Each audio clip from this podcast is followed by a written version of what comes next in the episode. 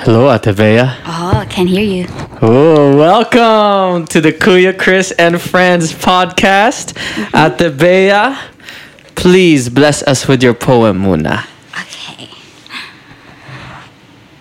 So this poem is entitled To the Woman in the Mirror I See Each Day. Hmm. It's a homework from Liza's class. We call it the selfie poem. Selfie poem. Yeah. Okay, here we go. Why? Why are you here? Why do you think you deserve to be here? Here in this giant tapestry that has interwoven the ideals and dreams of its citizenry.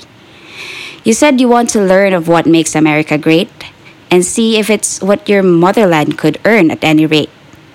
But have you really seen that? Or you saw how two countries, so unlike in status and size, face similar hardships in front of their people's eyes.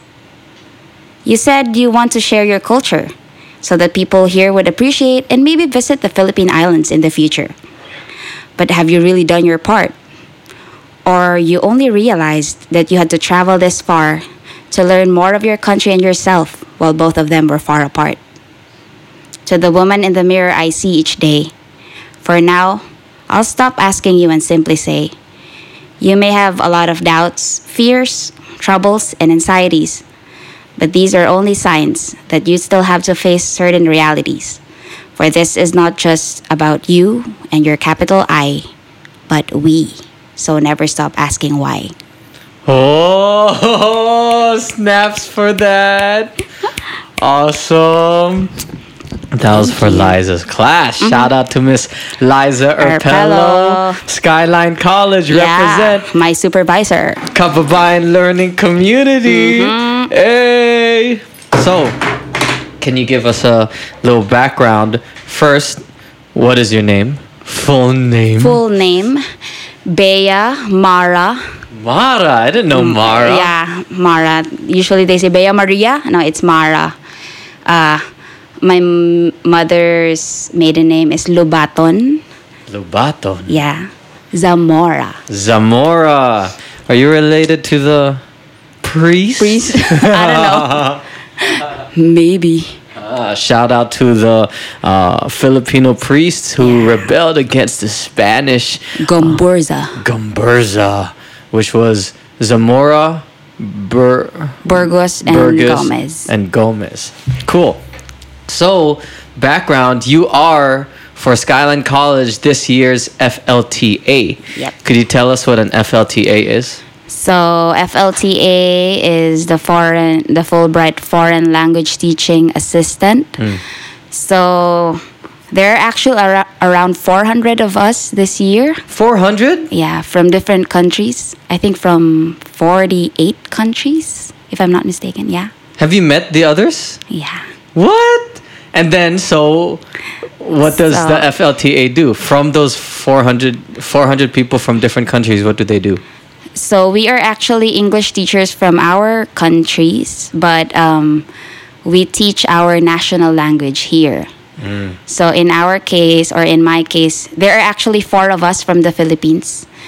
So we teach Filipino, but I have a very unique program at Skyline, Why? which I'm very happy about, because I get to assist not only the Filipino class but also the other kababayan classes like Miss Liza's English 110. I did 846 and 105 uh-huh. last semester. And now, since there's no Filipino class this semester, I'm assisting Manong Rod. Yeah, shout out to History. Rodaus Magbual, Yeah. the Rod Father. So that's Phil-Am History. And of course, our Kapamilya. Mm. Kapamilya, me- no. Kapamilya. No, no, no, not. Kapatiran. Ka- Kapatiran. Kapatiran seminar too. So Which is the college success class at South, South City, City and, and Westmoor. Westmoor. That's where we've been um, co-assisting Kuya, Kuya Bo Bo. for the last two semesters. Mm-hmm. How long have you been here? How many? nine months. One more Nine month to months. go. Less than a Ah! month, actually. You have less than a month. I have like 28. Bilis ang panahon. Right. Time flies, ah. But okay, so now that we have a little background, that gives me a little context about your poem. right?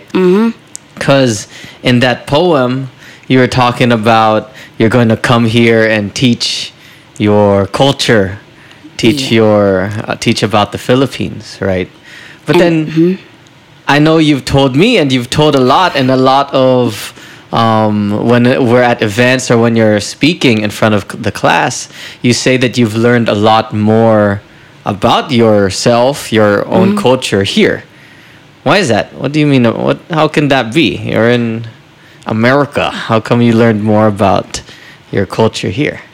Yeah, so there are actually things that maybe were I don't know if it was really taught before or I just forgot.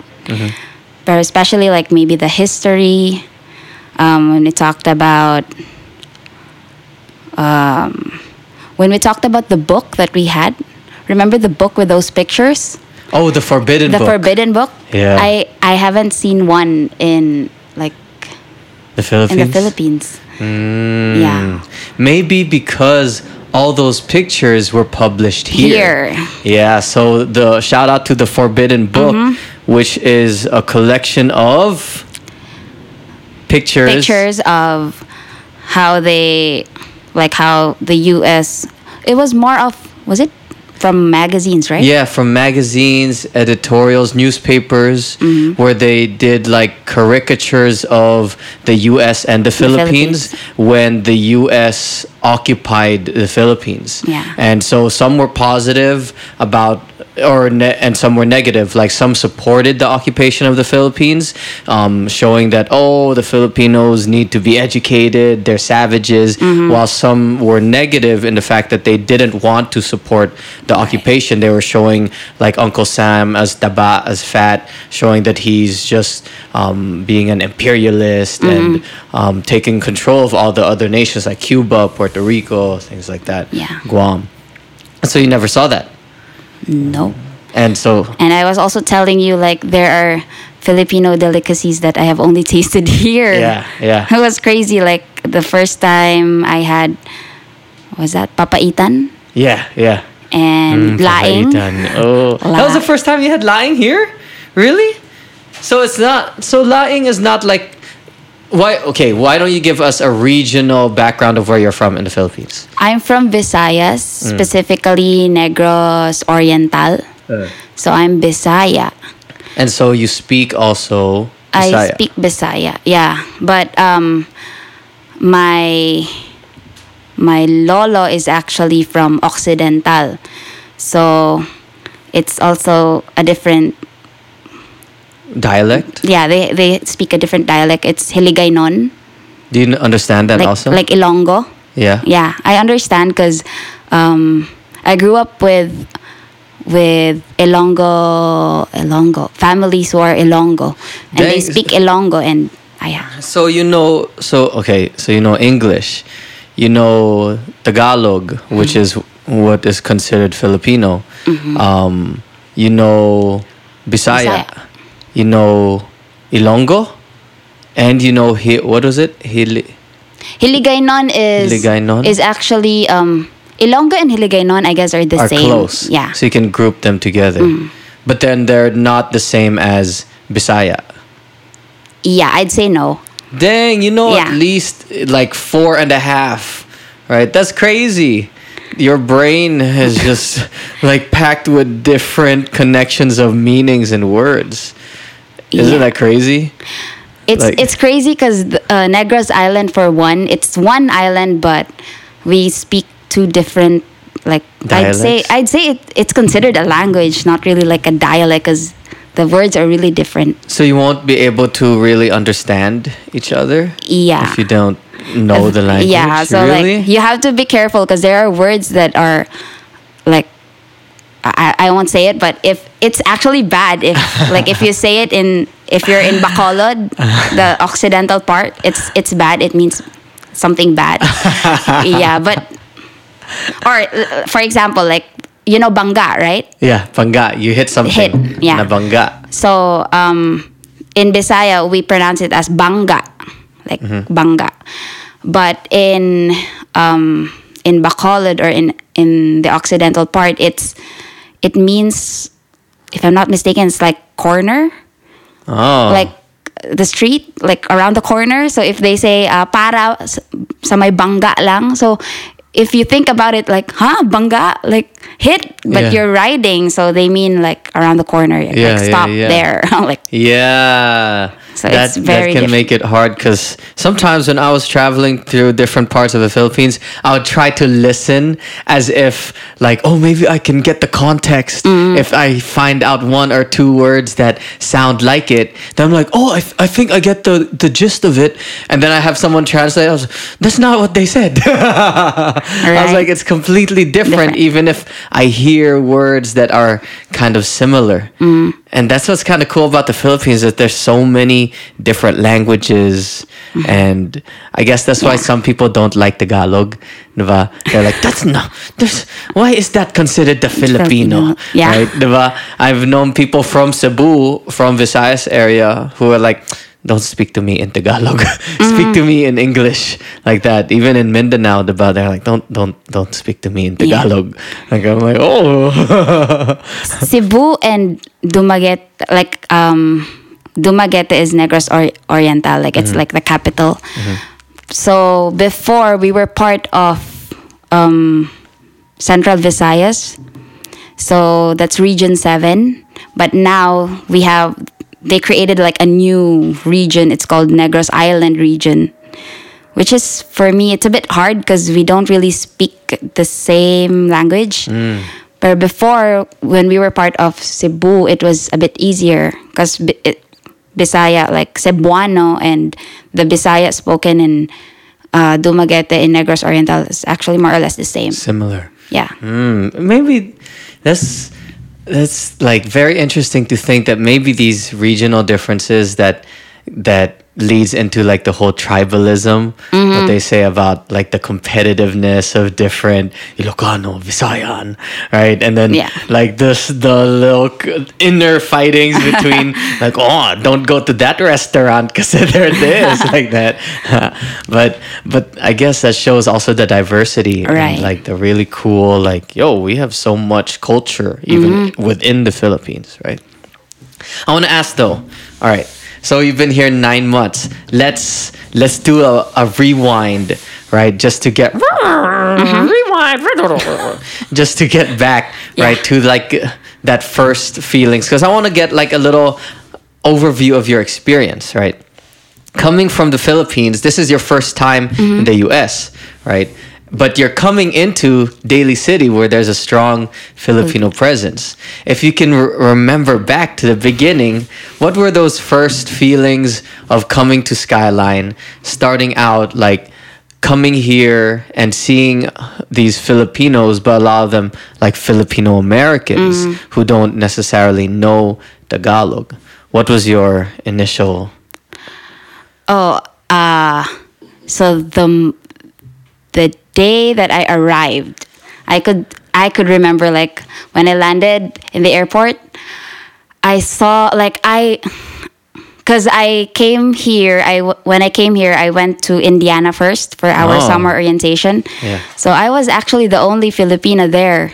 There were maybe around I'm not sure if it's like a hundred um, FLTAs. Mm-hmm. So there are there are different orientations, and in that group, I'm the only Filipina. Oh, okay, okay. Yeah. So when I was there, like it's Midwest, so you see the faculty are, I think, if I'm not mistaken, like all white.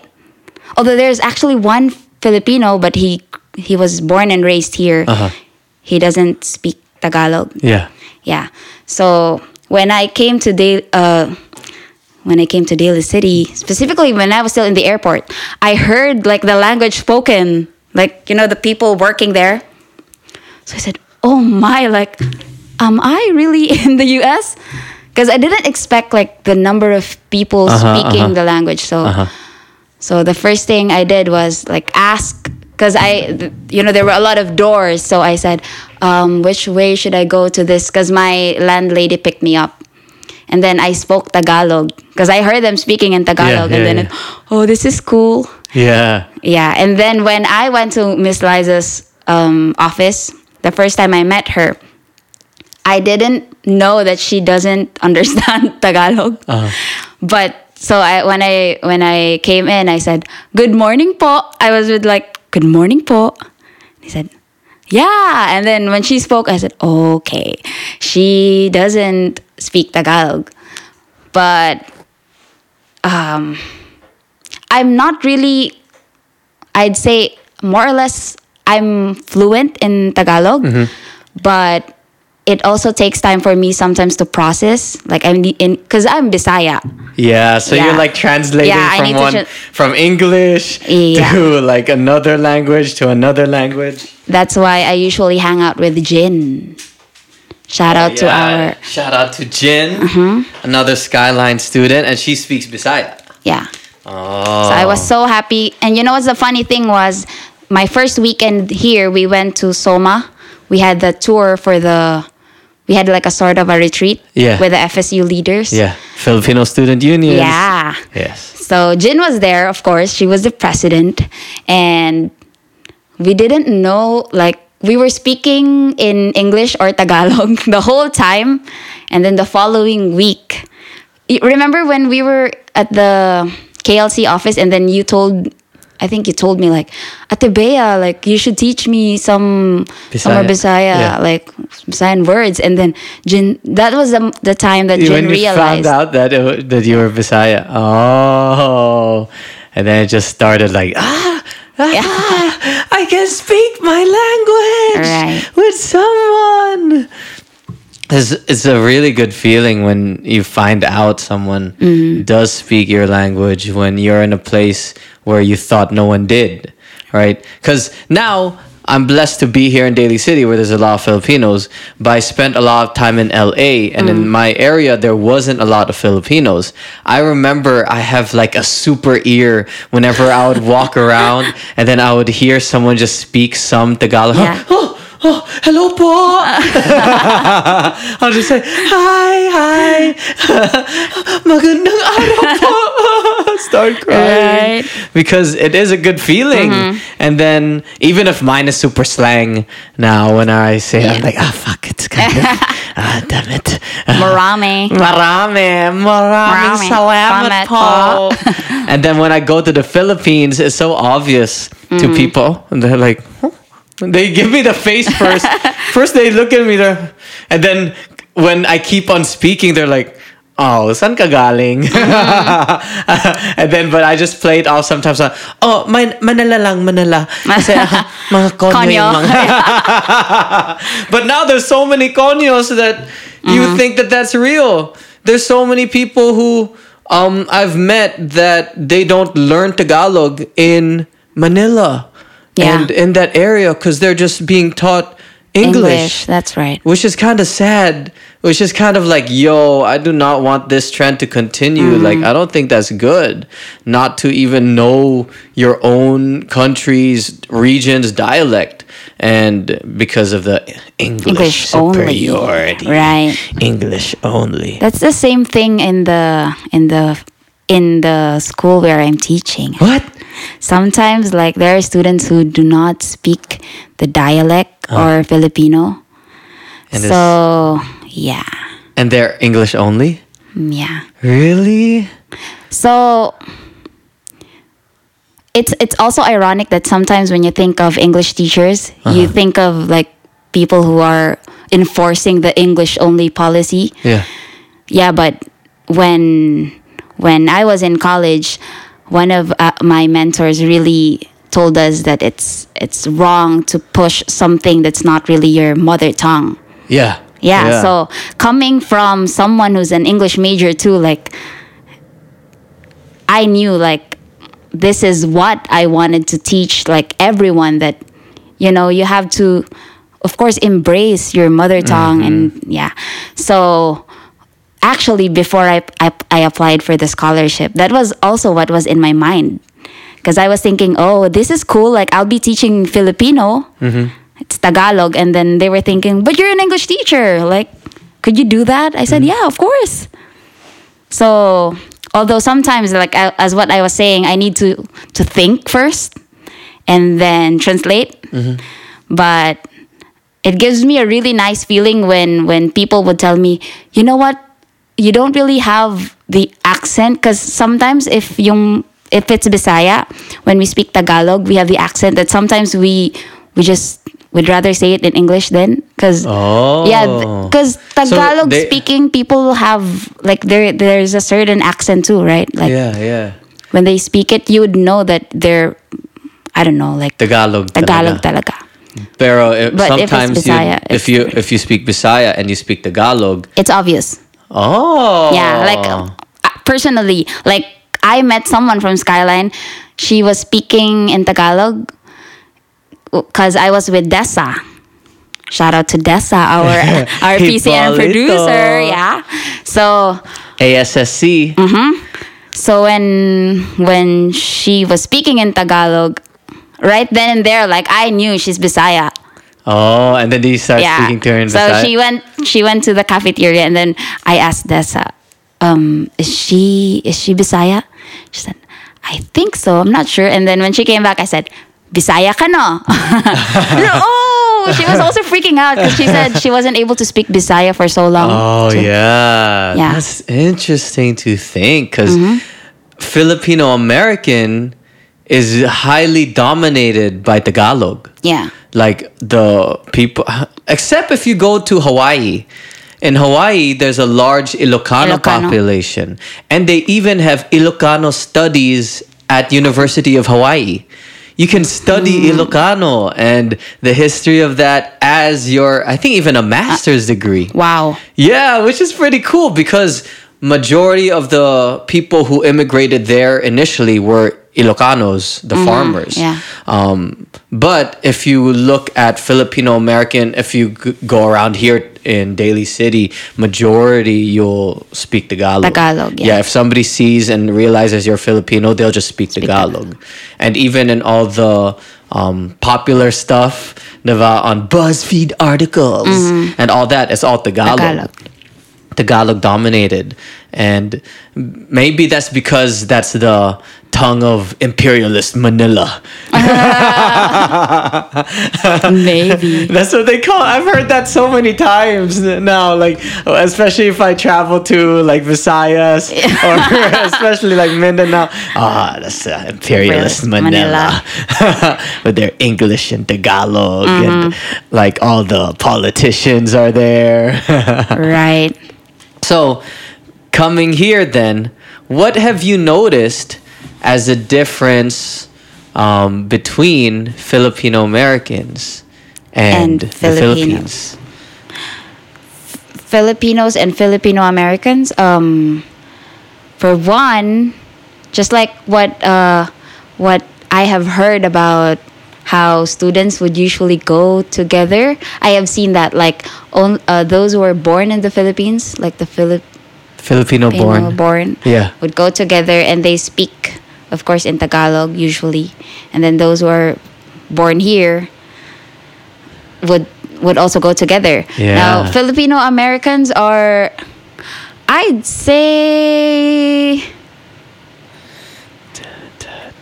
if I think of Filipino Americans, I think of people who are, I don't know, impatient sometimes. Really? Yeah. Hmm. I don't know, like maybe because the Philippines were used to the slow paced kind of living. Mm. Yeah, so I hear them complaining a lot. Oh, maybe it's like because we're in the city and the American Yeah. culture is like go go go.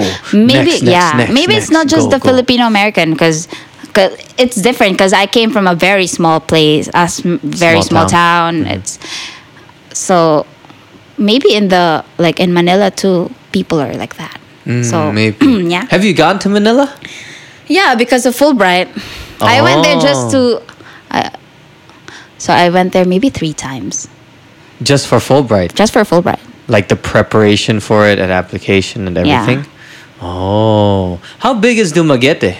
How big is the, the like population? Do you know? No. But, But- it's a smaller town. Yeah, but remember you said that for you to know how big the the city is, it's Jollibee, right? Oh yeah, yeah. How many Jollibees? How many Jollibees do we there? have? we have two, three. I think we have three. Three. Yeah, I think it's three. Three Jollibees. Shoot. Daly is not that far with two. and we're in the US. yeah. yeah, but that's that's not a lot. Mm-hmm. Especially if you go to like Manila, you'll have it every other A corner. corner, yeah. Yeah, that's like that's tiny.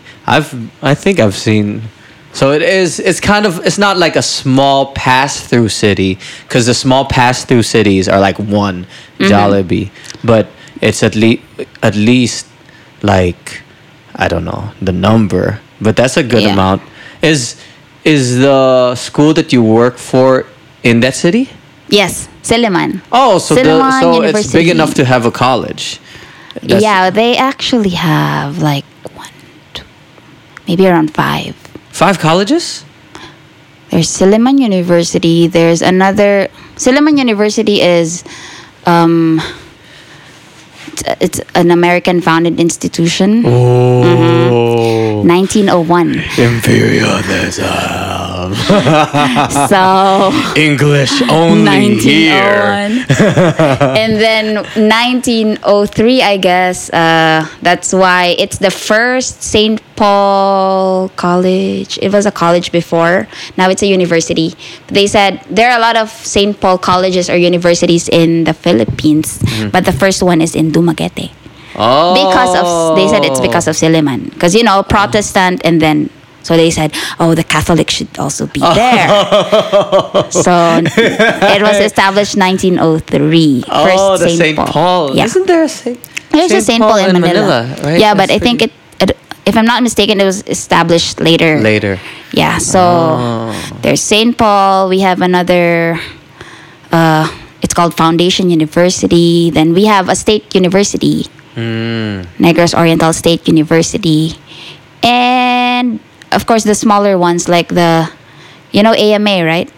No. Oh no, you don't know AMA. It's What's like AMA? a, it's like a college, but it's specifically for computer technology. Oh. Something. And then we have STI. I think oh, STI. Do we have? Yeah, we have STI, and STI is also like, it's a more or less it's like AMA, I guess. Oh, Like it's like more of computer technology. technology. Mm-hmm. Yeah, and then we have another one, Asian. I forgot what's what it really is, but it's it's AXAT.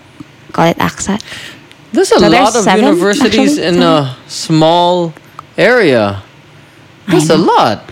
Yeah, it's a very small area, but we have like Silliman for one. We have international students too, and we have students from Mindanao. Oh, really? Yeah, we have. Oh, wait. Yeah, I think I have a friend. Yeah, you told me. Yeah. PT, right? Yeah, physical therapy. Therapy, yeah. And they just moved there. Oh, maybe I have a, another reason to visit this summer. Yeah, you should go there. yeah, that's crazy because, um, and then she just she she and her family moved there, right? Mm-hmm. Just for the PT program. Then she posted a picture that she met other Phil Ams already. Yeah, there who have lot. Mm-hmm. gone there for PT, and that's crazy. Oh, interesting. I guess I have to uh, do some research and Right, uh, right. visit. I hear it's next to the ocean too. Yes. Silliman beside the sea. Oh, so in that poem that you wrote, right? Give us the lessons, uh, because you you you talked about some dope things there. The one that is standing out to me right now is this idea that you're talking that there's shared struggles with students both here and in the And- Philippines. Yeah. Could you expound on that a little bit? What do you mean? So of that? course, the Philippines is a third world country. yeah. um, getting an education there is really hard. Like for me personally, like I I'd say we're not rich, but we're not really that poor too. So I was able to, of course, graduate, but I had three scholarships when I was in college, and that's not even enough. So, um, but maybe because it's of course it it's a private institution, so it was More expensive, yeah. yeah. So I'd say, of course, that's one of the struggles there. Like living day to day is hard. But when you think of the struggles of the students here too, like when you know, like they talk about how how they cannot spend time with their families, mm-hmm. something like that, because they have to work, mm-hmm. or separated families. Like I was, I was crying one time in Rod's cla- Manong Rod's class. Um, one student shared about I don't know if it if it is it okay to share I don't know Don't Maybe don't share the name. yeah Just don't share the name.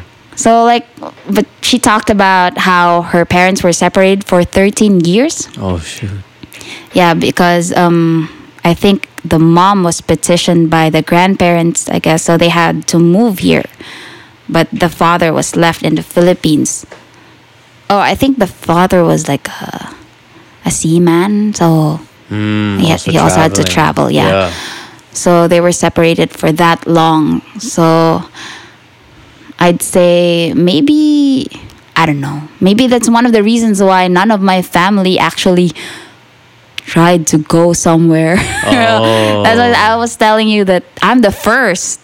To not leave. yeah, but I'm not even an immigrant, but yeah. Yeah, it's crazy to think of how many separated families Yeah. Mm. there are, and then, but did they end up getting back together? Like Yeah. after th- excuse me, Thirty- after thirteen years? So the father actually had to jump ship. Really? Yeah. Dang, that's that's Sacrifice. like yeah, that's that's scary too. Mm-hmm. Yeah. Mm-hmm. Like not knowing if you're gonna be caught or like worrying every around the corner, like making sure you don't ever get stopped by police or Right. anything. And I've actually met a few manongs who've done that, done that, yeah. because that was the way to do it back in the 70s Mm-hmm. even or 80s like as seamen um, and that's the work that some people have to do to and being a seaman is not easy work Right. i have one manong who he was working on the ship and they're doing the containers it fell and like uh, it cut off his foot Yeah. like totally detached his ankle Oh. and then I was like, "What?" Because I, I saw him walking with a limp one time, and I was like, "Are, are you okay?" And it's like, "Oh, that's just that's just how it is." And he told me the story of how they had to put it in ice, and they went to the hospital, Oh and they just reattached it. But dang, Good thing they were able But to good save thing it. They were able to save it, but it was fully detached. Oh my God. And that's the work that a lot of Yeah. people have to do, and it separates them from families like that, and it can't change. what made me cry was the statement that the mom told because it was actually the mom's decision To So- immigrate. no uh, like for the for the father to jump ship Oh. yeah so it was like the mom's idea Oh, that's a mama who's been waiting Yeah, for 13 years. I Ay, nako, come na. We're waiting Yeah. too long. so when uh, the mom said even if you don't have a family here like we will be your family like because you know it's also Oh, yeah. different like even if you have your wife there and your kids but you can't see your you know your, your parents, your yeah. siblings. Yeah, it's. I'm very grateful to be here with my mama, and I Mm-hmm. get to see my sister sometimes. But then it is different now that we got my Lola with us here just for a few months. It feels totally different just seeing her Yeah. like, "Hi Lola, love you Lola," Right. like that uh, compared to when it's just me and my mom. Mm-hmm. And then the idea that you go back to the Philippines and visit some communities where you're walking around, you see everyone, Yeah. all the aunties, cousins playing together, nieces, and you Mm-hmm. can walk around. You know this tita, that tita. Everyone is family. Right. And it's totally different. And I do see how it can be very hard for people, even if you do have your wife and Yeah. your kid. It's different, right? Some Or- people get mm-hmm. depressed. or sometimes they're there but like one of my friends was telling me you can't eat together like Oh, Yeah, yeah, because the everyone's time. working. Yeah. Night shift, this and that. And you end up just microwaving. And hmm. there's no real family time anymore especially if you're working class. Right. even kids end up working right? Mm-hmm. Like we've had kids at westmoor Yeah. who work almost like almost 40 hours oh, I'm like, how do you do that Right. like at mcdonald's because they have to help pay Mm. shout out to bench at Serramonte where a lot of them work or mcdonald's taco bell they're working Yeah. just to support the family because it's also getting expensive to live out here it's it's pretty crazy but at the end of the day we see the similarities of that struggle Right. for education and it's been like ingrained in us mm-hmm. that yo education is important but it's just easier for some to get it because of financial stability mm. while other people really have to struggle whether scholarships or even working Yeah. that's crazy what did what have you noticed don't cry don't cry No, I'm just thinking. I'm just thinking. yeah, so it's a question. what have you seen because you've helped both at high school level Yeah. here westmoor was our first one and then in South. uh, south city but then also you've been helping at skyline right what have you noticed with uh, the differences between westmoor high school and, south, South city? City? yeah Uh, I think because um, maybe because I was with the Westmoor students since last fall, and I feel like fall is longer than spring. uh, I feel like they're more close to each other. Yeah, and then. Yeah. in South City they have because it's a bigger class too, so they Yeah. have like smaller groups. yeah yeah yeah Yeah. What's interesting is that in Westmoor, our class was more more the newly immigrated Filipinos, Oh, yeah, a lot more newly immigrated and uh, English as second language, and they were really integrating still. While in South City, a lot of our students in for this um, cohort were a lot of established Filipino Americans already. Yeah. Some really joined because they wanted to learn more about the Filipino history. Yeah. And a lot were high achieving too, right? Like like AP classes and everything. And it really makes me think. I wonder what that con- how you really bridge that gap because you were talking about how you noticed even the Phil-born Filipinos um, hang out together Yeah. while the American born Filipinos all hang out together in their own little cliques. Mm-hmm. What do you think? How do you think you can bridge that gap? I think we should have like something like maybe I feel like the the gap there will always be there as long as they're both close-minded or mm-hmm. yeah like you know if if they'd say that's fine. Like i'm comfortable with my group already. Like i don't really care. But once you present like something like let's say if the kapatiran kapatiran right? Kapatiran, yeah. yeah. If the i get confused with kapatiran and kapamilya Kapamilya. because when i think of when i think of kapamilya it's ate and kuya right so i Yeah. think of kapatid Uh, yeah, yeah, yeah. Yeah. Yeah, yeah. And then we have Kapamilya. Kamilya is bigger.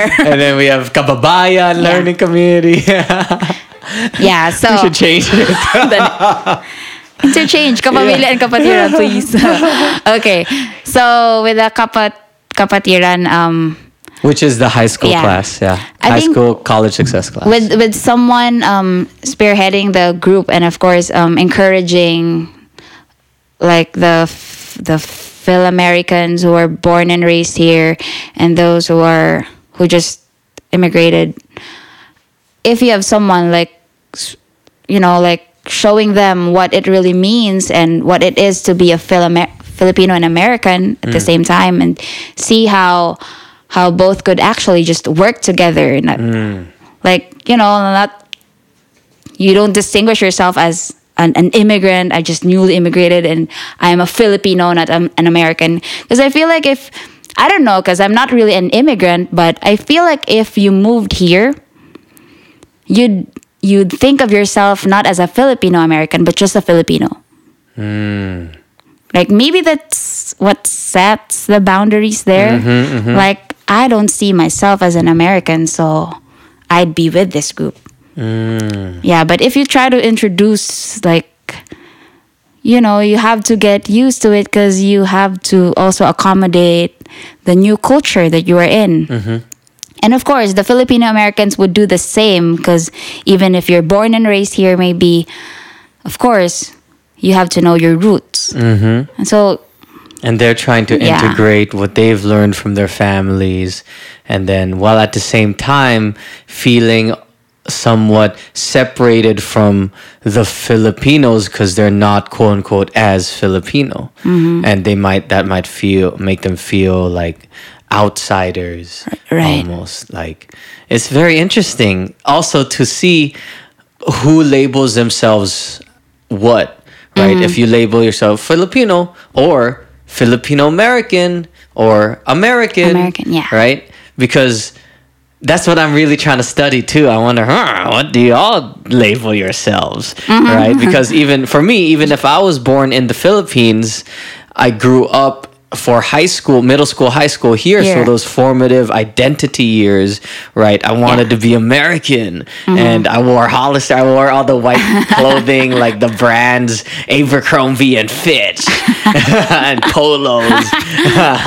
um, and so I consider myself Filipino American Mm-hmm. um, because if I go back to the Philippines, they're like, "Wait, kano?" Kano, yeah. yeah, that- right. You're not really Filipino. Mm-hmm. You're not really. Yeah, you're not full like that culture Yeah. or that exposed. And a lot of people that I've talked to so far, like some don't even know Tagalog, but they have a strong feeling of wanting to be Filipino, Yeah. right? Especially because if you live in America and the larger culture still sees you as, oh, you're something different mm-hmm. too. So you're kind of lost in the middle where you're in America, but nah, you're something else. You're Filipino American, right? You have mm-hmm. some color in you, but you go into to, to the Philippines and you're like, oh, you're Kano. Yeah. Mm-hmm. You're like, what? Where do I go? Yeah. like, Where do I go fit in the myself? water? Yeah. Am I in the ocean? somewhere in between the islands. yeah. Hawaii. Let's go Hawaii. I'm Hawaiian. Um, Polynesian. Yeah, that's why there are some people I've heard friends uh, of friends saying that like, oh yeah, they knew people who just like had these identity crises and were just like, yeah, uh, uh, I'm Hawaiian, right? Like even if they, they spent some time in Hawaii and really because they didn't really want to associate with yeah. any specific group, and this seemed like the most viable one. So. I'm I'm really hopeful though that things will change in terms of bri- building bridges, but there really has to be a bridge because I've noticed that when we had our joint class of the Westmoor and the Yeah. South City, they have their little groups, mm. and then yeah, they don't talk to the people from the other high school Yeah. also. But I guess it's high school; it's kind of hard to bridge that gap. Yeah, and sometimes maybe it's just with the communication style too. Yeah, yeah, yeah. Um, except that's why I was very grateful for like EJ, where we have folks who are yeah. very like extroverted and can entertain people. And then when he was doing magic tricks, Yeah. that gets people together and laughing and that shared experience. And I really think that going to Skyline uh, would bridge the gaps Yeah. too because you see Right. Mm-hmm. like duchess and jt different high schools they're at skyline together they're hanging out and both south city and westmoor Right. right That's that's actually like a big step already, like putting both schools together. Because of course, when they go to Skyline, they'd see this. Uh, these are familiar faces already, Mm-hmm, right? So even if they're not from the same school, maybe, yeah, there's It'll- it'll there's a start. possibility that they'll start getting together. what so far nine months in what do you think of america from what you have seen In what sense? Like, Hmm. In the let, let's let's zoom out, right? Because we're in Okay. America in like Daly City, but then but this is like Filipino America, right? We're in the hub of Filipino America, right? Daly City Pinoy capital, baby. I know you went over that in Liza's class. but from what you've been seeing in the larger culture, in the news, things like that, your experience going around, just what are your general feelings? There's no right or wrong question, just what are your general feelings of America? Um, as like an observer, right? You're not an immigrant, mm-hmm. but you've been here a good amount of time. Nine months is more than enough to get a general point of view. I'd say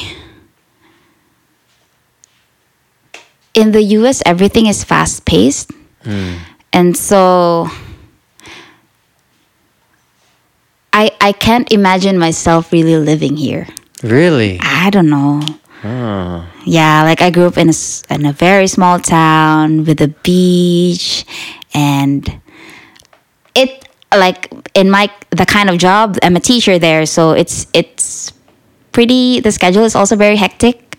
We start class at 7:30 and at 5. Yeah. But here, I don't know, like sometimes I don't feel like people connect to each other. Mm. Like Americans in general.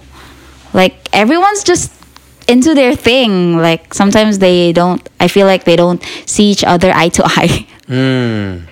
yeah. That's how I feel. I don't know. Have you noticed that there's more connection in the Philippines when you like Yeah. Is it you are you talking about like on that one on one like just talking level? Like people are on to the next one here, you think?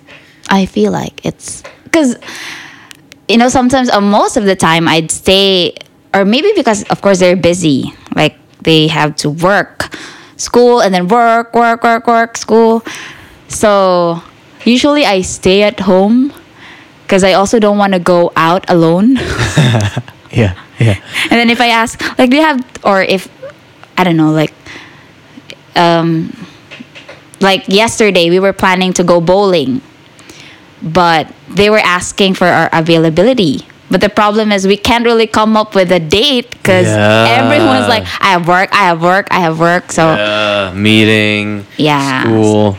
That is true. It's hard to Yeah. like schedule things with people now. And then you just like you have to schedule even hangouts. Like Mm-hmm. right Am I old? like I have to schedule. I was just texting a friend. Like we have to schedule like two weeks from now Mm-hmm. because that's when school ends for him. He's a teacher. And he said, "Oh yeah, let's hang out when things settle down because there's no real time for him to Mm-hmm. Right. hang out, just relax." And how, uh, how you think it's slow pace? But you said it's seven thirty to yeah, to five.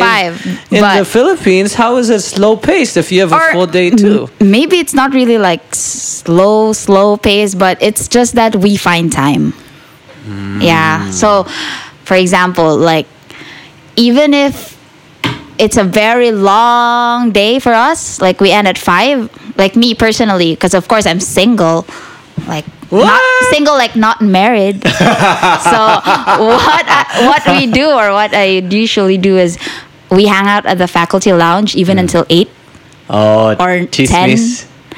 uh, sometimes it's chismis, sometimes it's just Grading. grading, papers, Yeah, yeah, yeah. And then we sh- sometimes it's not really just we talk about our sentiments, like we talk about solutions to problems. you know, so when you're checking and then you say, I don't know why, blah blah blah, and then you we start talking about um, how we can improve things, maybe. Yeah, yeah, yeah. and that's also a time like even if i feel like it's outside of work it's work but outside of work but still we talk about work but in in a way it it relaxes me because it's good when you hear people also sort of complaining. Because you you it, it actually comforts me because i'd i'd say oh so it's not just me who's having problems with let's say this student for example because sometimes you feel bad when sometimes if I tell myself, is he or she just doing this to me or what? Mm. Yeah, so when you hear like Like the shared experience. the shared experience, from yeah, Other people. sometimes it makes me feel okay. Okay, I get it. I have a question. What were your initial impressions or, or ideas of America Before, before you came here? Yeah, like just looking at America from a Filipino perspective, Filipino perspective in Dumaguete, what were your initial like ideas? Mm-hmm. For one, I was thinking because honestly, like when I looked at the, because we were given choices, like we had to rank the schools, Mm. and then there's actually like a description of the location. So it just says there San Bruno suburban. Oh. And then like my idea of suburban is like, okay, we have space. Or yeah. So I was thinking of like the very big houses with, with all yeah, those yeah. lawn and yeah, and I wasn't because it's California. I think of the sun. yeah, I didn't expect that it's foggy here. so I was really shocked when I the fir- my first night here because it was really really foggy. Foggy, yeah. It was cold. Uh, what else? Maybe that's just about it. Oh, so you just had the impression It's more of how of it more looked. of how it more looked. of how it looked. Yeah, but I already had an idea that there'd be there'd be Filipinos here, Mm. but I didn't expect it's really that much. like uh, the quantity wise and all the different um, restaurants and everything. Right. There's something beautiful about Daly City. I'm just like a recent transplant just in 2013. Mm-hmm. And I remember just arriving here and being so happy. Like every day I just see a new restaurant, like while driving. I'm like, is that Filipino? Mm-hmm. And another one, like Logs. What? What is this? And then, because I didn't know that there were so many Filipinos before moving here. Mm. And I think that's a big reason, actually, why I was able to be successful at Skyline because of the Kababayan Com- learning yeah. community, the support, seeing other mm-hmm. Filipinos excelling as teachers too. I never had a Filipino teacher in high school, in middle school, growing up. Mm-hmm. Like I never, everybody did not look like me. Right, it's mm-hmm. so I realized, yo, this is really powerful to be able to see Filipinos in positions of power, mm-hmm. positions of success, right? And L- Miss Liza Erpelo, the legacy starter of Skyline College, has been very big, right? We've mm-hmm. seen a lot of students come through, and even for Westmoor and South City, it's really important for these high schoolers, Yeah. Filipino high schoolers, to have these lessons. I really mm-hmm. wish I learned some of this when I was younger, right? What what do you think you'll be taking from this experience back to the Philippines? What what have you learned so far? Oh, like the first thing is in in the school where I'm teaching at, there are a lot of students there who are, in a way, they're also they have sep that the families are separated hmm. because most of I, I'm not really sure if it's most, but a number of them have parents who are working abroad. Yeah, OFWs. Yeah, so sometimes um I don't know like it's also hard to deal with these kinds of students when you know the parents are absent. So I don't know like I can't imagine mys- myself growing up without at least a mother or a father. So if it's both, Mm-hmm. that's harder. You have students whose pa- both parents are Yeah. gone. So usually like they're left with Lola. grandparents Yeah. or the aunties. And some of them are actually like as early as high school, they're already in a dormitory. Oh shoot. Yeah, so they live like, especially those who are from Mindanao. So they have to stay in a dormitory and do stuff like, so like for one, sometimes they think that if their parents are working abroad, they can just, you know, spend and like, or sometimes they feel like, I don't know if it's like guilt tripping them or what, but they feel like they the parents are obliged to give them everything because you know they're absent. So you should give us what we want. I don't know, but that's how I. Maybe it's just me. the way Yeah. you're looking at them. Uh, what do you mean? Maybe it's just you. Not not really like how I look at them, but maybe that's how I imagine them thinking. Oh, okay. So, yeah, but I believe there are some students who are like that, or there are some kids who are like that. Not necessarily just from my school, but like those who are from a f- family with OFWs. Yeah. Yeah, so because I always, when I hear like the some of the older my older friends here, when they talk about sending money to the Philippines, that sometimes they feel like their family back there don't know like the kind of living that they have here just to be able to send money mm. back. So I like it's totally different when you see it in the movies only. So I'd be sharing them the, the stories of what I've heard and what I have seen. Like it's not really easy to be away from your family. Mm. And so like you you have to show them the love that they deserve too because they're doing everything for you. Right? Like I don't know. Yeah, it's like the I- idea that just because you're an OFW, you have an okay life now. Like outside of the Philippines, mm. sometimes the story of the struggle is not really told. Like I have a friend who drives in a janky car every time he starts it up. It's like, mm-hmm. and he drives every time he drives like, dude, you should get the car checked. Is it, yeah, it's fine, it's fine. But even when he's driving around, it's mm-hmm. like that, and he sends money back to the mm. Philippines as much as he can, like for whether it's a celebration or a party, right? And it's not all glitz and glamour for people who are um, working abroad or sending money back to the Philippines. We're st- that's still a major uh, part of the GDP, right? Like Right. the remittances. How crazy is that? Is like a large portion of the economy in the Philippines is money being sent by OFWs, by expats, just working abroad all across the United States. And uh, I I really feel it'll be important to tell these stories of people who are working, but hopefully in the future have better opportunities in the Philippines so they don't have to leave right. right? Like, it's cool that we are worldwide, but also kind of sad, Sad. right? That I remember visiting even just one place in Luzon, Bataan. Mm-hmm. And then our local guide was telling us, yeah, we have this whole street over here where all the houses, those are all owned, are all the people in there, they have OFWs who are not there anymore. Like mm. family members who, mm-hmm. yeah, they're all gone in to foreign countries Yeah. just to work. And then I met like a family where it was that where both parents were working abroad mm. and their kids were left there. Yeah. Um, but with the lolas, and they were staying in this like it was, uh, it was kind of nice, but it was just a bamboo house, right? But it was well built. Um, but then inside they have the TV, they have Yeah. a nice uh, uh, like uh, tablet because it's money sent by um, the parents Parents, yeah.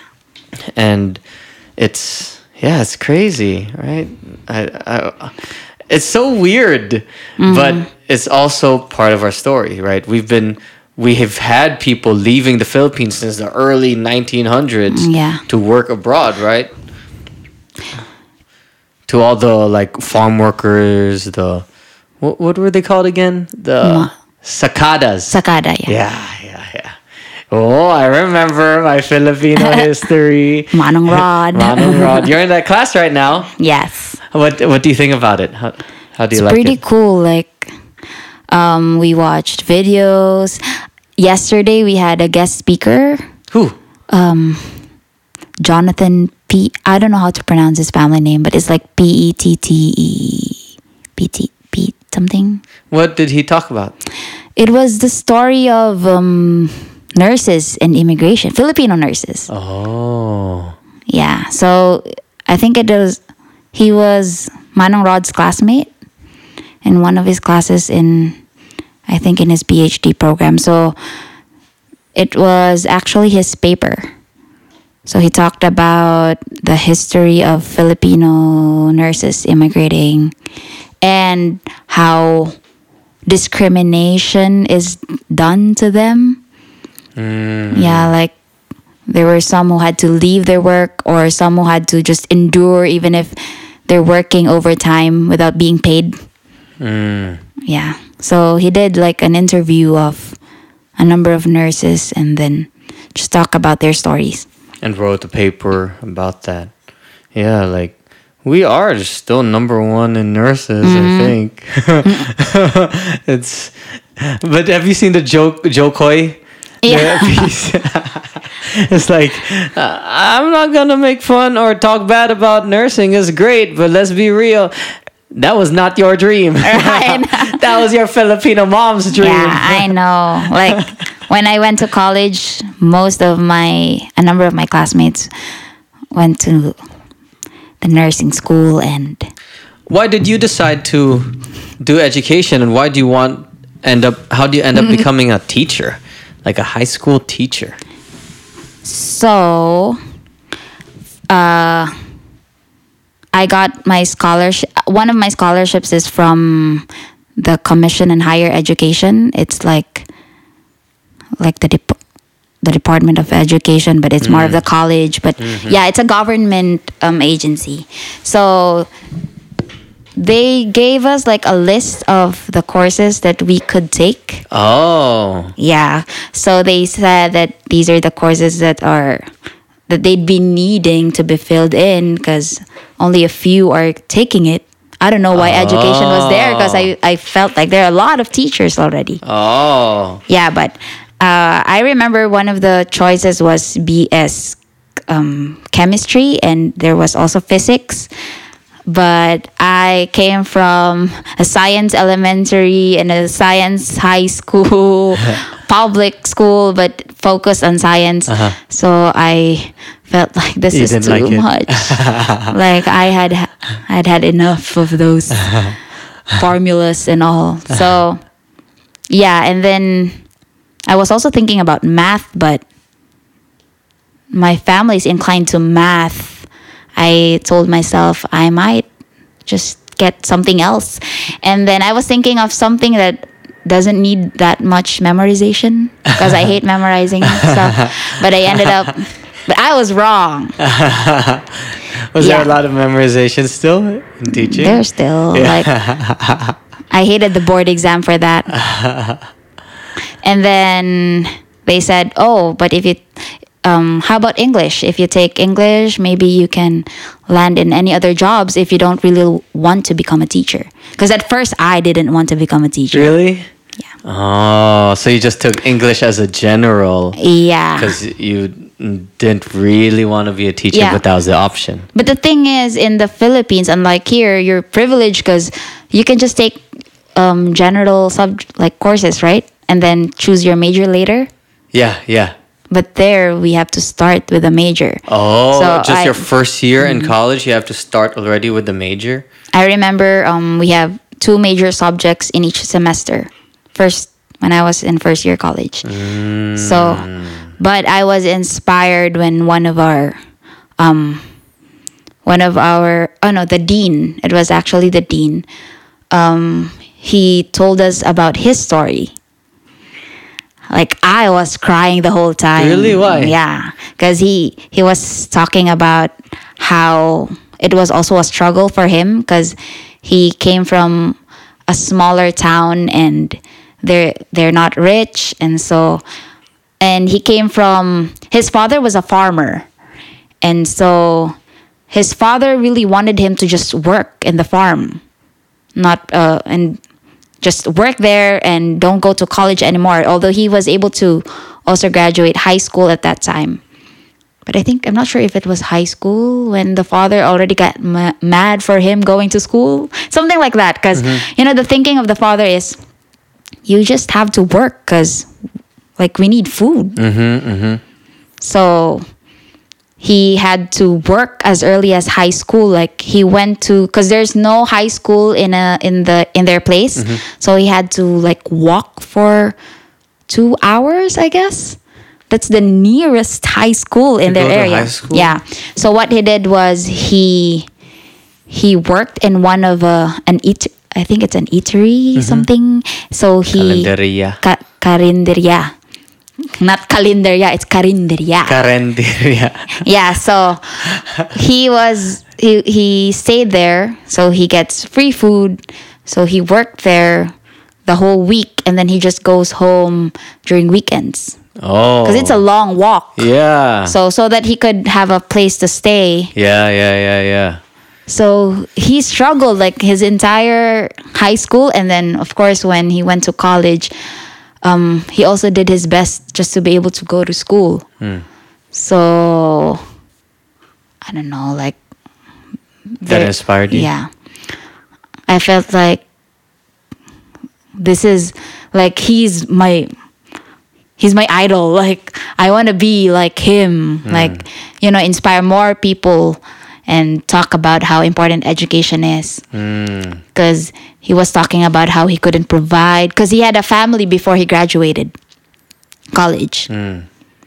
so yeah if i'm I'm- if i'm right yeah so he had a fa- family first and then before he graduated yeah and he earned his even when he got his doctorate degree like he was still struggling so and he's a very very simple man so very humble so i said i want to be like him Oh. So how many years have you been teaching? How many years have you been a high school teacher in the Philippines? i started 2010 Dang. So like a good seven years. Yeah. It was also unexpected. Like uh I I started as a part timer. So you were like 20 years old when you started teaching? Yeah, I just turned 20 that year. And you taught high school? yeah. So I graduated 2010, March of 2010, and then I went to school just to get my transcript. But the chairman of the college told me they're like the high school is hiring. They're looking for uh-huh. someone to teach. And then I said, no, I won't teach because I need to focus on my board exam. So I said, since I don't have money to enroll again for the like a review center, I'll be self-studying. So I need time. Yeah. And said and then he said, No, you can do it. Like you can study while you teach. I said, No, because I I need to focus on the board exam. Yeah. But the thing is, he called them up. Like I was in front of him, and then he said, "No, you wait." And then he con he called the high school department, and then he said, "I'm sending someone there." Uh, blah blah blah. so, oh my god! And then of course, I don't want to him embarrass him, so I felt like I was God. obliged to go. So I said, Oh my. "Okay." And then yeah, so when I was there, I was I was told, "Okay, so um, you just send us the here are the requirements," and then I started. and then you sent it in. Yeah. and then I, I felt like, oh my gosh, this is not really for me. I said, this is not for me because during my, uh, so you have to do a demo, Demo a teaching. demo yeah. teaching. Yeah. When I did it, I was like, I, I was sick that week. So I wasn't able to prepare that much. But luckily, I was able to, to do it. So yeah. Do you like it now? You said that was just at first it's not for you, Mm-hmm. but you stayed for six, seven years. Do you like it?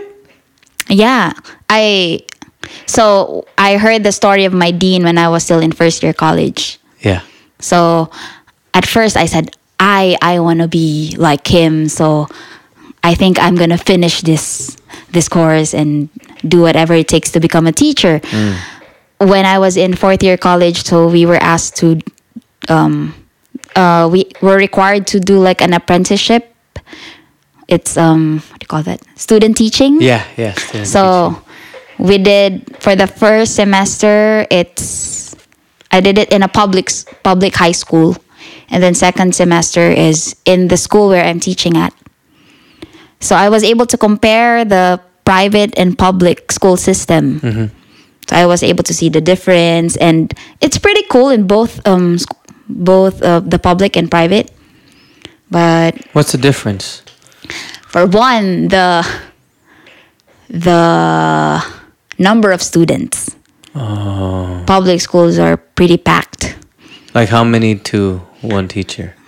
around sixty maybe, 60 to one Yeah. teacher and it's yeah in a high school class? Mm-hmm. sixty. But I'd say I I had a very very good mentor in in both the public and private high school. so. I learned a lot from them. How to deal with the kids, 60, 60 students? right and Oh you God. i couldn't imagine like how she did it like so i was pretty amused with how even if with that number she can still manage everyone and see like what they're doing so but it was cool like when you do the group activities there's a lot There's a lot. Yeah, but 60? 60 yeah Because we struggle like with like 30. Yeah. Like 30 is a lot already. And and that's wait, how does it work? Is that 60 students per day in one class? How do you how does that work? You teach one class to these 60 students? Mm, you have six it depends like uh 60 per section so And then in one section, are you so you're the English teacher? yeah And so, So- they're just with you how many hours? Um, usually it's an hour a day. And then you have another class? How Another many sections class. do you teach? When I was in, when I was teaching Yeah, student pub- teaching.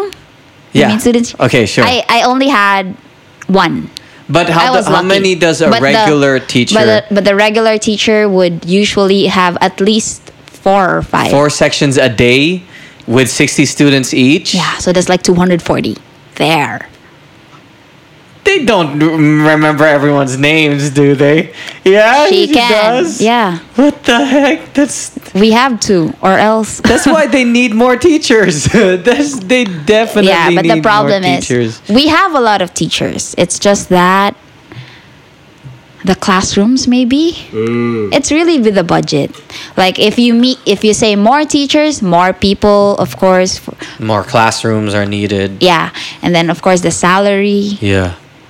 Yeah, maybe that's the that's why it's still hard because And then so how is it in the private school? in the private school we have fewer. Like maximum is forty. Damn, that's already a a lot. still a lot but that's the maximum but at least we it's more comfortable um physical setting Space, wise yeah, yeah. we have an Better air condition yeah. yeah. But in the public like you'd be sweating with the 60 Yeah, students. Yeah. yeah Damn.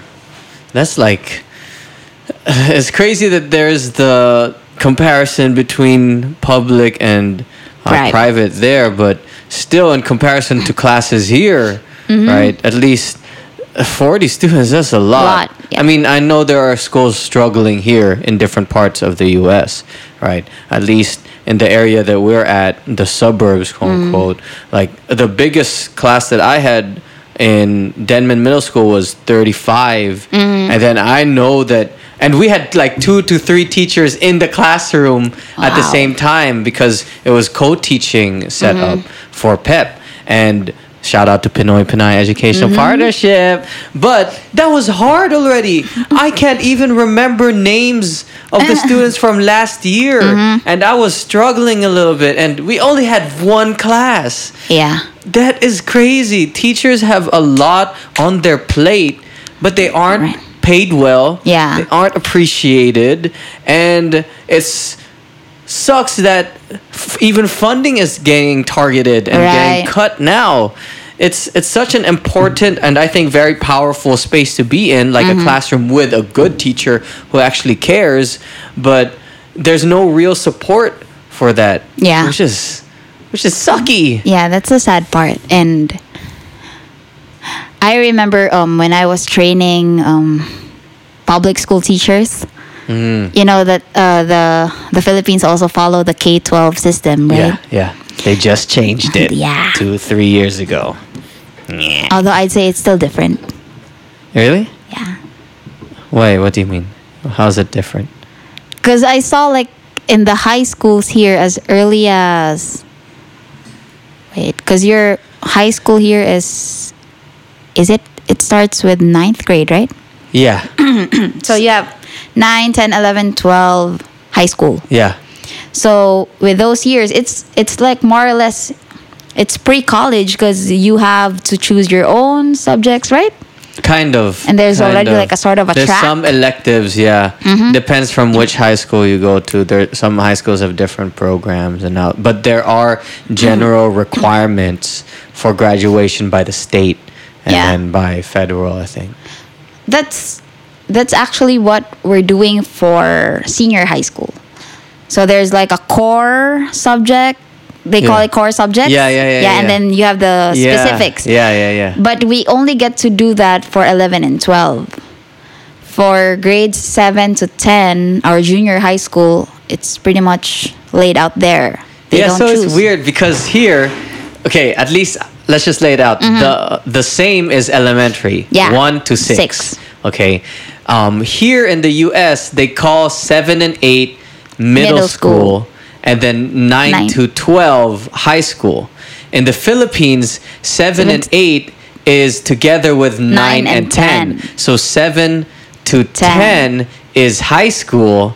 And then 11 to 12 is Senior. senior high school, Yeah. which is actually uh, what I've seen linked to colleges. Mm-hmm. A lot of them are the colleges mm-hmm. once they switched to the K to 12 a lot of the colleges opened up senior high school programs. Yeah. right? So so it's almost like a pre-college center.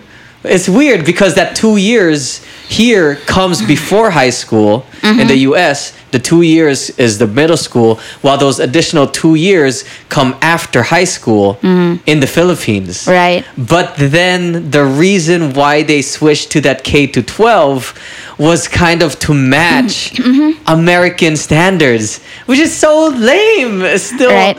and there was a lot of um, negative um, pushback in the Philippines when they were initially pushing it forward because I think the argument was that this is just to match us up and to a lot of the senior high school programs were for vocational type work that would only lead to more export labor. Yeah. Yeah, they were. It was basically training. A lot of the arguments against it was like, you're just training us so we get more exportable work. So there's more OFWs OFWs. and more remittances, and that was one argument.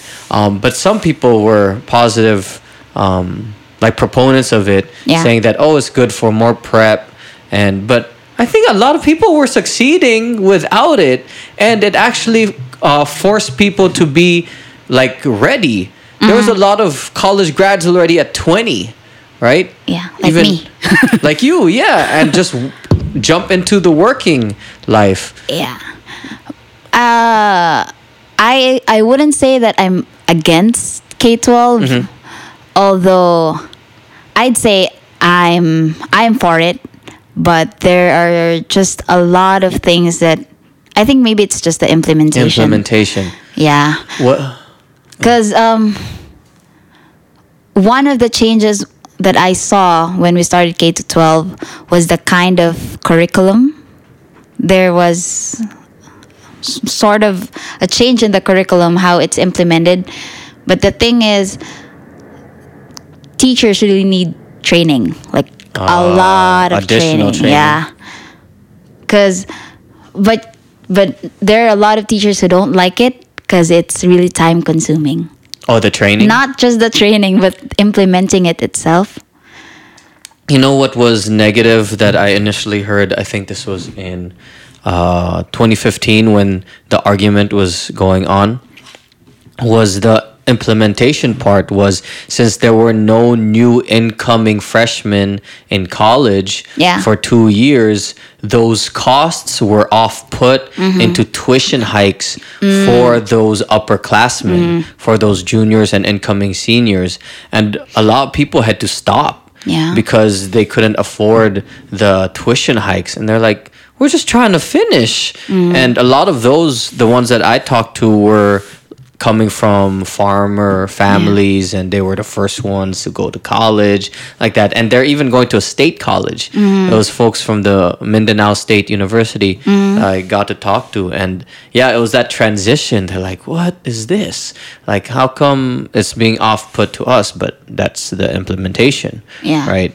And i don't know how it's going to be in the next few years but yeah, it's kind of crazy, and it's kind of crazy that the big 4 uh, I think Ateneo, Mm-hmm. Law school. uh, the Are big you talking four. about the law law results? Ano? Bar no, no, exam? no. Oh, okay. Just ge- general those Ah, big yeah. four colleges. I forgot if it's UST and but and some of them you. I don't know if it's UP, but at least a certain big colleges already shifted their school year to Yeah. match US school year. August. Yeah, the August break, and I'm like, but, this is all based. This is still all rooted in Yeah. wanting to conform to To- American standards. Good thing we're not following it. Shout out to Silliman.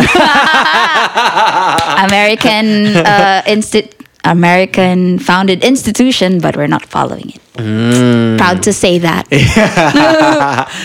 because it's weird because the those colleges are following it but not all high schools and elementary schools are Yeah. shifting. So what's what's going on? There's so many different like levels of transitions and it's almost even deciding who gets to go into where.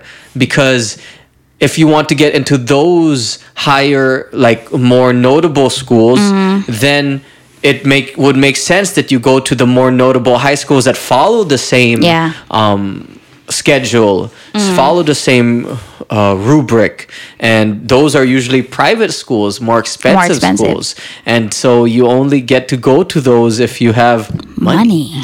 and it's all fucking money at the end of the day. Right. But shout out. My dad went to like Ateneo and whatever, and it's it, Uh, and it was cool when I got to visit. They have a nice campus. UP Diliman has a huge campus. With acacia trees. Yeah, it's kind of nice walking around. I'm like, this is so shy looking, and it's it's interesting to just see the similarities, but mm-hmm. also differences. But the lame part is that when you, even if it's American institution, the educational system was implemented by America, a lot of the degrees once you come over here are not Yeah. respected Yeah. they're not they look at it like oh eh, yeah. you can't be a doctor here even if you were a doctor in the Mm-hmm. philippines right like my mama had to redo the whole schooling go back to school nursing, Nursing. for the whole thing because it, was like oh whatever we don't care if you're Yeah. an, a lawyer there or whatever you're you were not Mm-hmm. even if oh yeah even if we set up the schools there in the 30s and stuff yeah, it doesn't matter it's not a, an american school Yeah. so we have this mix, like ah, I don't know, I don't know, I don't know, I don't know how I feel about it. What? But Yeah. okay, um, let's let's close down. But what um, are some pieces of advice? Give leave us three pieces of advice. I like to frame it a little bit to newly arriving Filipinos here because you had the um, kind of mini experience, even if you're not immigrating, right? You had the mini experience of trying to find a sense of home. You've shared with me a lot that you were able to find a sense of home here, but give me and you've seen spaces for newly immigrant immigrated Filipinos, right? Like in Westmoor. What are three pieces of advice that you would give Three? three pieces of advice for newly immigrated or arriving Filipinos. Uh, maybe the first one is to be with the right people. Right people. The right people. How do you know the right people? Like, right for me would be people that I'd be comfortable with, but at the same time, I'll learn from them. So, of course, it's not really comfortable if you're in a very, in a new place, right? You have to know how to find your way and everything. But I'd say finding the right circle for you. So you have to know what you want first. Mm. You have to know what you want so that you Yeah. can find the right people, the right circles. I think. Hmm. In my in my I'm just so lucky that it was sort of provided for me. Like I knew then and there this is where I should go.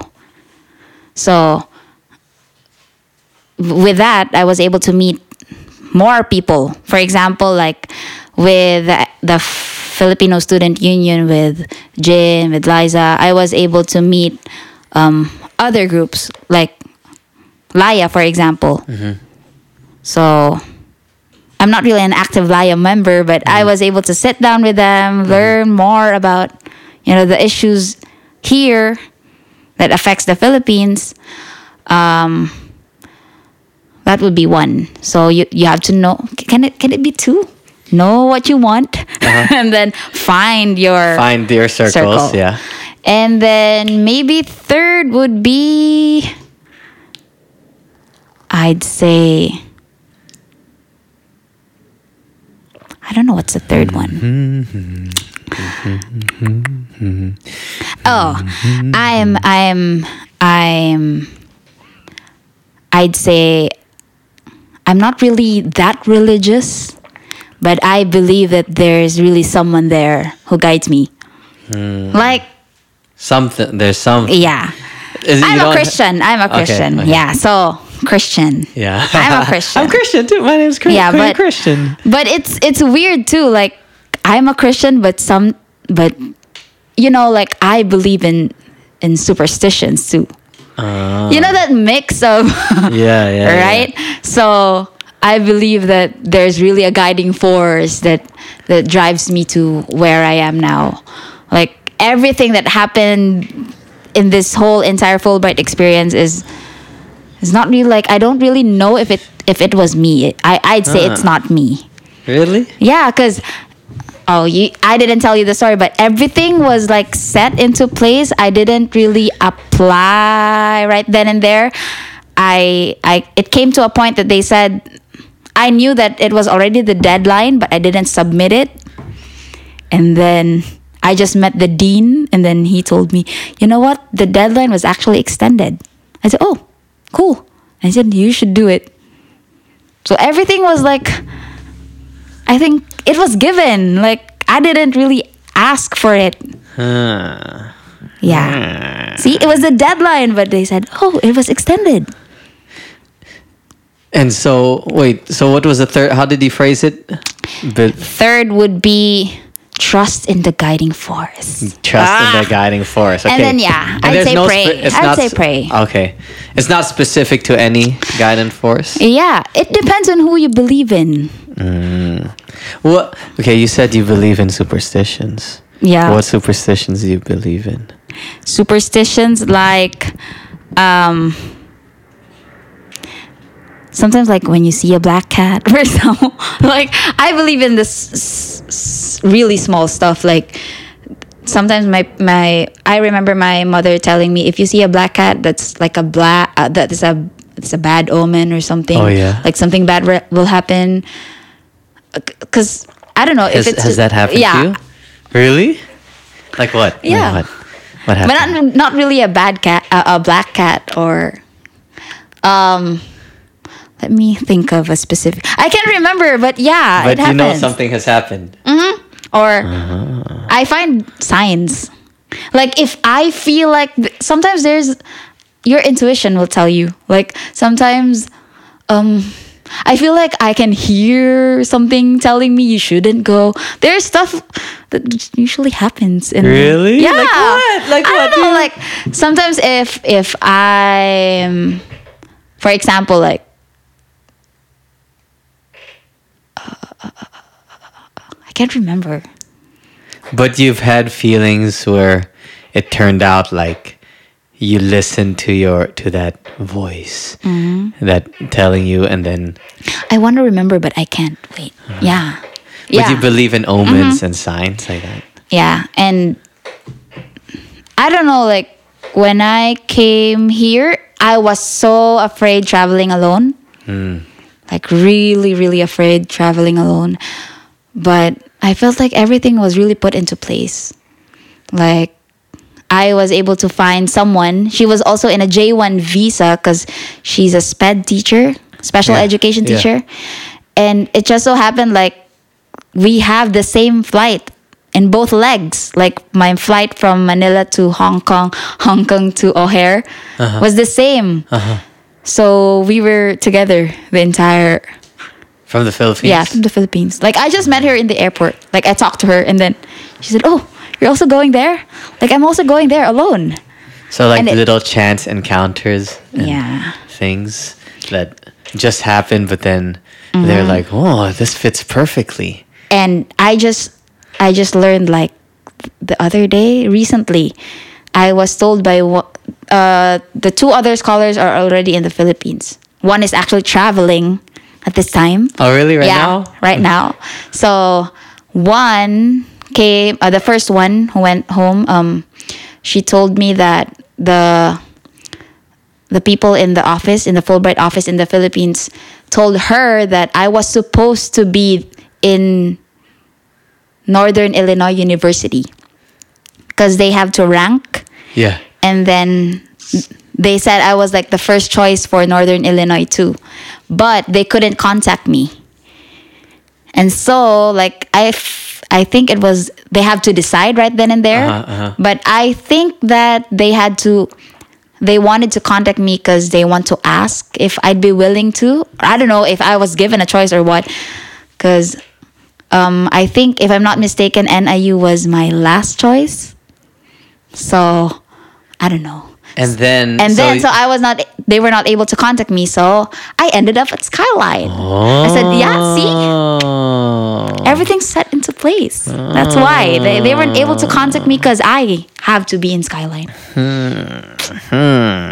I had similar feeling when I was thinking of like being able to transfer right out of hmm. Skyline, but then why? Because of certain positions, right? Me being part of Kapamilya or Kapatiran hmm. and or even part of PEP. But I was thinking, huh, all of these things are kind of like given to Yeah. me because when I after my first semester, Liza was like, "Hey, there's this federal work study thing. Um, Ka- Kababayan is getting um, an employee.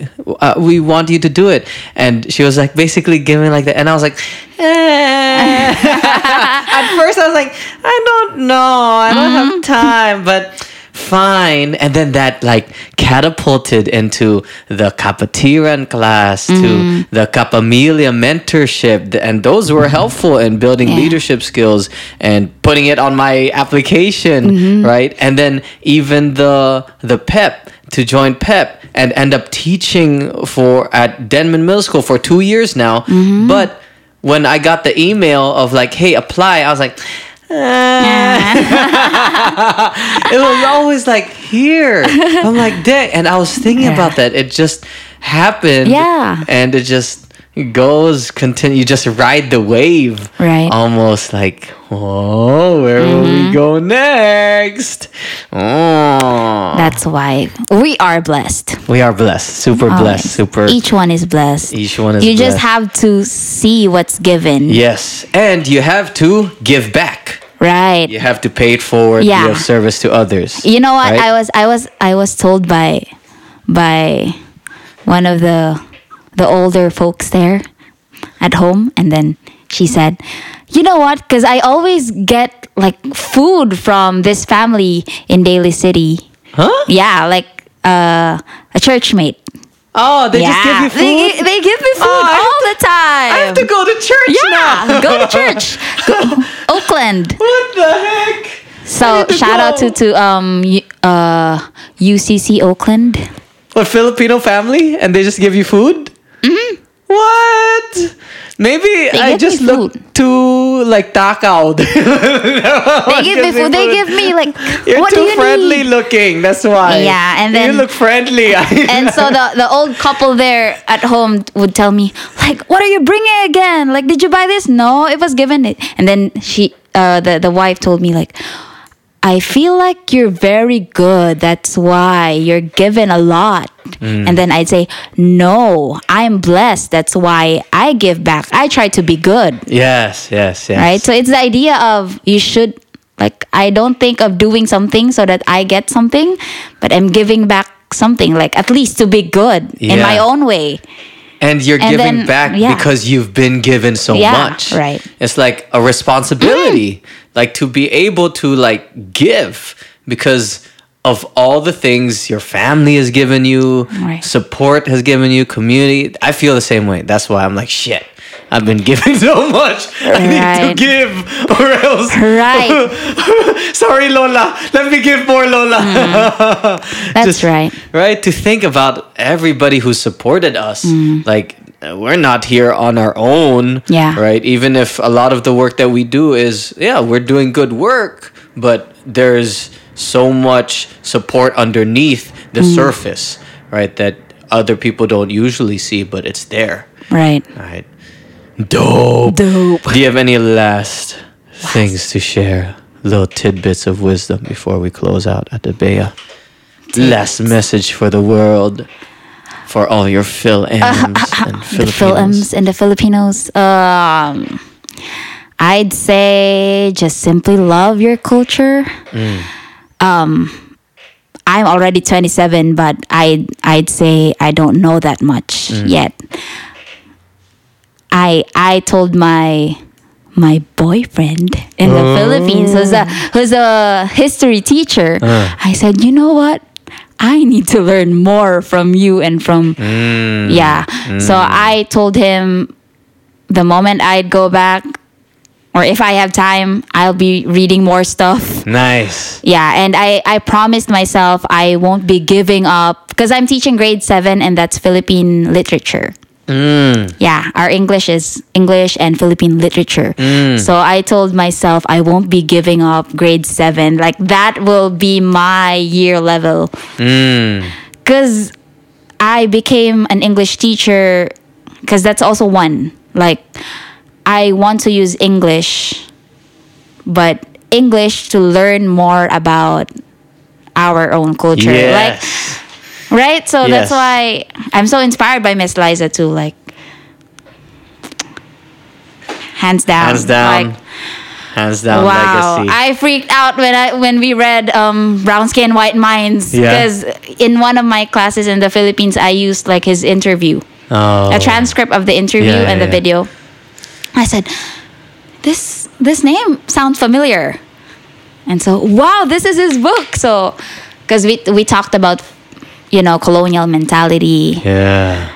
and like i see myself i can't imagine i can't imagine like teaching that that chapter on colonial mentality and you know like talking about i was there like i saw it and But you can teach it. yeah That's the thing. yeah that's why so or yeah i'm i'm pretty much excited Yeah. Yeah. At Ate Bea teaching colonial yeah have mentality. you have you read new yorker in tondo No. no you should read that it's Okay. a it's a play Okay, I'll it, read ta- it. it talks about colonial mentality and it talks about like a scholar so it's like i can so much relate to that now What did you read it for Liza's class? for i taught that in the philippines Oh, okay. New Yorker in, In Tondo. Tondo, All right, yeah. we'll put that on the shout it's out. actually a satirical play Oh, okay, okay. yeah but it's pretty cool like it's about a scholar 10 months too in in the us That's you. Yeah, that's me. Like, not in New uh, New Yorker in Tondo. What would be the counterpart if I'm here? Daly City and Dumaguete. right? D and D. yeah. Cool. Sige, Okay. Mm-hmm. salamat Ate Bea. Thanks for coming on. How can people find you, contact you online? What's your Instagram? Boki Bok. It's B O K K Y B O K. Yeah, why did you do that? I, I was wondering why that's... Boki Bok. Yeah, what's Boki Bok? Bok is like in Bisaya. It's tam. Uh, it's actually short for tambok. What does that mean? Tambok is fat. Boki Bok. Yeah, but uh, that we call. I call my boyfriend Bok. he calls me Bok too, but um, yeah. he's he is actually his name is Prime Paul, but Paul he- at home he's called Paul. Pero like his nickname is Polybok. You know, fully booked. Like fully booked. yeah, fully booked. yeah. So Bookstore. he had a story of no, it's not the bookstore, but the flight. Fully booked? Yeah, it's a bookstore too, right? But Yeah. but but the story is about the you know like the flight is fully booked, Oh. something like that. So because his his father used to travel a lot, and Mm-hmm. then he would say fully. He can't say fully booked, so he'd say fully booked, fully booked. So book. Bucky But it's also short for bok, like tambok.